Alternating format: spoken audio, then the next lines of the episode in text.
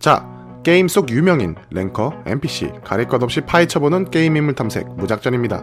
이번에 소개할 인물은 최초의 리니지 서버 데포로주. 리니지에서 강해져야 하는 목표와 유저들과의 단합 그리고 전우회를 만들어주게 된 혈맹 시스템. 전 서버 최초 혈맹단위 통제. 그들에 의해 리니지의 역사가 많이 바뀌게 되었습니다. 단결, 전원 베르, 드래곤 나이츠 줄여서 DK 혈맹. 그 중심에 있던 인물 바로 수희안녕님을 소개해볼까 합니다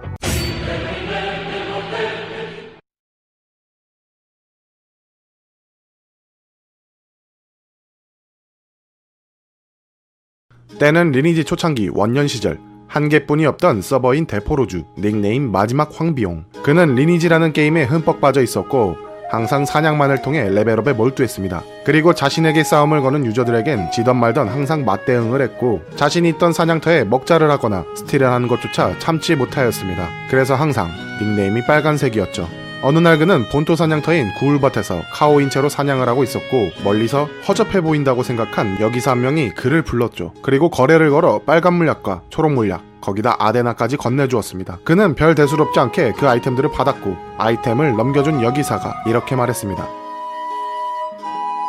그렇게 아이템을 받은 마지막 황비용님은 감사 인사를 전하며 그 여기사와 점차 친하게 지내게 되었습니다. 그렇게 그 두 명의 인연이 시작되었죠. 마지막 황비용님은 레벨업을 하면서 자신이 키우는 캐릭이 status가 별로 좋지 않은 일명 저주 캐릭이라는 것을 인지하고 새롭게 캐릭터를 생성하여 키우게 됩니다. 그게 바로 수희안녕님의 시작이었죠. 친하게 지내던 여기사는 초보자의 뜰이라는 혈맹군주를 맡고 있었습니다.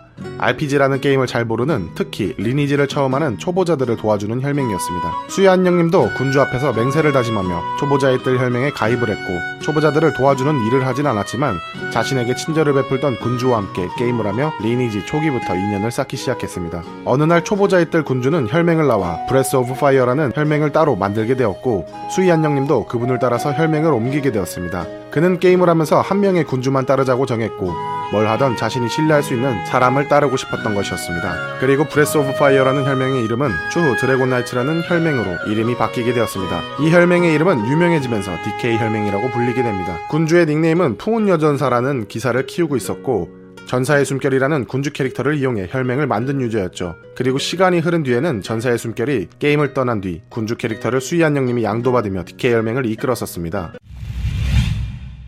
이 당시 데포로주 서버는 스피드 혈맹의 장기 집권이 진행 중이었고 스피드 혈맹은 다른 서버에까지 뿌리내리는 전통 깊은 혈맹이었습니다.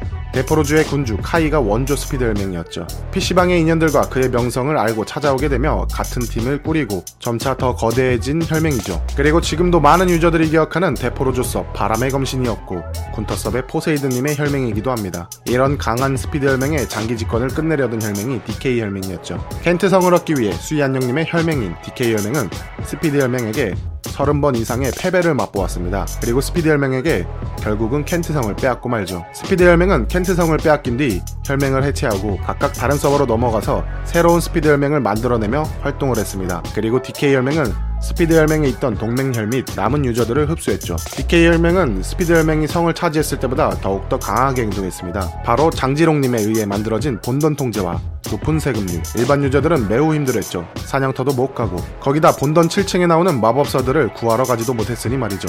득템의 기회조차 막았습니다. 유저들의 원성은 더욱더 높아졌고 DK 혈맹은 단호하게 행동했습니다. 어느 날 5성이 나온다는 업데이트 내용이 떴고 수희안녕님과 DK 혈맹의 중심 인물들은 리니지의 테스트 서버를 접속해 5성에 대해 미리 알아봤습니다. 이들은 켄트성뿐만이 아니라 5성에 있는 슬라임 경주장인 도박 프로그램이 자신에게 돈을 안겨줄 거라고 생각했습니다. 그래서 5성 또한 DK 열매 것이 라고 생각하며 계획을 세우기 시작했습니다.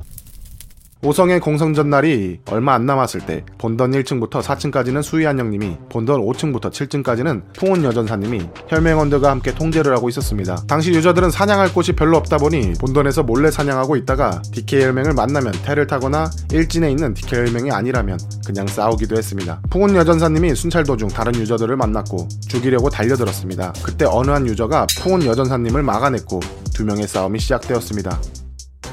쭈미 오빠님은 강했습니다. 서버에서 장지롱님급으로 장비가 좋다고 소문이 있던 풍운 여전사님이었는데 처음 보는 유저랑 맞대결을 하면서 비등비등했으니까 말이죠.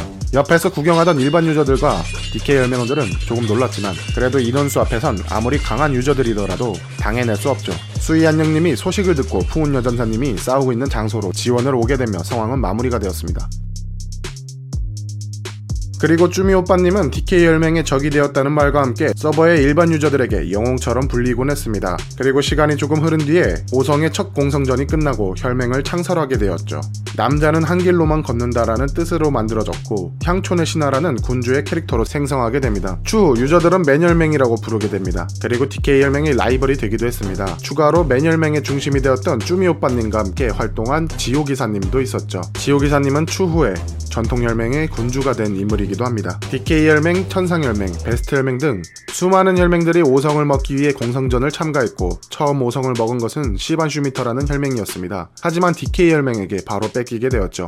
그리고 5성은 예상대로 DK혈맹에게 큰 수익을 벌어다 주었습니다. 계속되는 통제와 독재. 유저들은 점점 힘들어졌고 다른 서버들로 옮기는 유저들이 많이 생기기도 했습니다. 그래서 데포로즈 서버뿐만이 아닌 다른 서버에서도 초기 혈맹들의 이름이 파생되어 만들어진 혈맹이 생기게 되었죠. 수희안녕님은 그렇게 평소엔 필드전을 통해 세력을 키워나갔고 통제를 했습니다. 다른 혈맹들과 마찰에도 굴하지 않고 강한 모습을 보여줬죠. 게임이지만 DK 혈맹의 단결력은 어마어마했습니다. 어떻게 게임에서 저렇게 지휘를 하고 단합이 잘 되는 건지. 그리고 리니지에 새바람을 불러일으킨 세 번째 성 윈다우드가 생겼습니다. 성 안에 던전이 있다는 점에서 매력이 있는 성이었죠. 그리고 맨혈맹과 DK 혈맹의 충돌이 시작되었고 수희안녕님은 그간 모은 아데나를 풀기 시작했고 혈맹원들과 자신의 장비를 업그레이드 시키는 것에 집중했습니다. 동맹 혈맹까지 챙길 정도였죠. 윈다우드 성의 첫 공성전은 DK 혈맹이 승리하지 못했습니다. 그들의 앞길을 막은 것은 맨 혈맹이었습니다. 그리고 맨 혈맹의 군주는 바로 5성을 함락시키기로 하면서 5성까지 차지하게 되죠.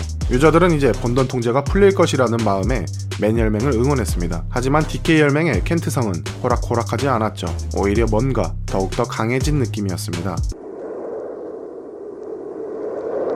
리니지에서 기란이 업데이트되었습니다. 웬만한 성들보다 수익률이 가장 좋았죠. 이 성의 주인은 맨혈맹의 동맹 혈맹인 베스트 혈맹이었습니다. 데포로주의 혈맹들은 그동안 수없이 싸웠고 또 수없이 공성전을 치렀습니다. 때는 2001년 11월로 시간이 지나가고 11월 11일 맨 혈맹의 동맹혈인 과세염 혈맹이 주인으로 있는 오성에서 DK 혈맹과 그 동맹혈들이 오성 앞에서 꼬장을 부리기 시작했고 그에 맞서 과세음열과 리벤지열 등이 이것을 막기 위해 필드전을 치르고 있었습니다. 알고 보니 용계 사냥터에서 사냥 중이던 DK 혈맹원을 과세음열이 공격을 했고 그에 대한 보복으로 시작된 것이었죠. 결국 그들을 노리던 각종 PK단들의 난입 때문에 상황은 종결되었지만 두 라인의 혈맹들은 또다시 서로에게 적대심을 품게 되었습니다. 11월 13일 새벽 이번엔 DK 혈맹이 기란성에서 꼬장이 일어났습니다. 맨 혈맹과 그의 동맹혈이 기란 서문을 열심히 공격하고 있었습니다. 성문은 부서질 듯 하면서 계속 성문이 복구되었고 결국은 문을 부수지 못하고 DK 혈맹은 필드로 나와 맨 혈맹과의 필드전으로 돌입했습니다. 그들의 필드 싸움은 중간에 활 경비병에 의해 저지되었죠. 이 당시 유저들은 이 모습을 보고 서로 쇼하는 것 같다며 적극적인 공성의 모습을 보여주지 않자 적 혈맹들끼리 의견을 합쳐 싸우는 식의 모습을 보여준다는 소문도 퍼지게 되었습니다. 그리고 11월 15일 새벽 3시경 켄트성 외성에서 꼬장이 일어났고 맨 혈맹과 그의 동맹 혈들이 외성문을 부수고 있었습니다. DK 혈맹은 자신들을 지휘해줄 수희 안녕님이 부재 중이었지만 그동안 해왔던 방식대로 수성을 하며 외성문을 열었다 닫았다를 반복해 방어를 해내고 있었습니다. 맨 혈맹과 그의 동맹 혈들은 내성까지 진입하게 되었죠. 그리고 수희 안녕님이 접속을 하자마자 제대로 된 싸움이 벌어졌고 DK 혈맹은 방어에 성공하게 되며 싸움은 정리가 되었습니다. 그들의 공성전은 매번 이런 꼬장과 필드전으로 진행되었고 각종 기자단이나 커뮤니티를 통해 하루에 한 번씩은 새로운 이슈를 만들어내기도 했습니다. 앞에서 말했듯이 DK 혈맹은 본던을 통제하고 있었습니다. 그리고 그에 맞서 맨 혈맹은 용던을 통제하였고 본던 통제를 없애려고 하고 있었습니다. 물론 각 층마다 통제를 하진 않았고 주요 층들만 통제했었죠. 하지만 유저들의 반발에 의해 성혈은 다 똑같다며 욕을 먹었고 결국 맨 혈맹은 용던 통제를 그만두게 되었죠. 2001년 11월 20일 DK 혈맹, 맨 혈맹, 리멤버 혈맹 세 혈맹이 본던 7층에서 충돌이 일어나게 되었습니다. 맨 혈맹과 리멤버 혈맹은 동맹을 맺게 되며 본던 개방을 시키려고 DK 혈맹에게 선포를 하였고 그 당시 있었던 지휘인물이 사천기님이었습니다. 사실 사천기님도 통제에 대한 불만은 어느 정도 있었지만 통제는 DK 혈맹의 자존심이었고 신념이었습니다. 이런 전쟁은 계속되었고 결국은 운영자의 개입으로 인해 길었던 본던 통제가 해제되었습니다. DK 혈맹의 인원들은 점점 지쳐갔지만 맨 혈맹이라는 라이벌 혈맹이 있었기 때문에 힘을 낼 수 있었습니다. 수희안녕님 또한 모든 사건을 총괄하며 지휘했고 데포로즈 서버를 시작으로 수많은 유명 인물들이 탄생되기도 했습니다. 수많은 배신과 새로 치고 올라오는 신생 혈맹들, 전설들의 서버 이전과 포기, 수천 명의 일반 유저들과 여러 적대 혈맹이 DK 혈맹을 노렸지만 전부 막아냈던 DK 혈맹은 결국 2003년까지 전체 혈맹 통제를 이루게 됩니다. 그리고 본던 통제 시절에 유저들의 항의로 인해 운영자가 게임에 개입을 하게 되며 DK 혈맹은 게임에 운영자가 개입을 했다는 이유로 게임에 대한 신뢰를 잃어버렸죠. 갈수록 고립되었던 DK 혈맹은 2003년 11월 전사의 숨결의 해체 선언과 함께 데포로즈 서버에서 지배를 마치게 되었고 이에 당해오던 자들은 환호를 안겨주기도 했지만 반대로 리니지 초창기부터 흔들림 없이 최고의 자리를 지켜오던 상징적인 존재에 동경심을 가지고 있던 유저들에게는 상실감을 안겨주기도 했습니다. DK와 맨혈맹은 데포로즈를 시작해 그 후 수많은 서버에서 성혈에 대한 그리고 통제에 대한 것들이 계승되었습니다.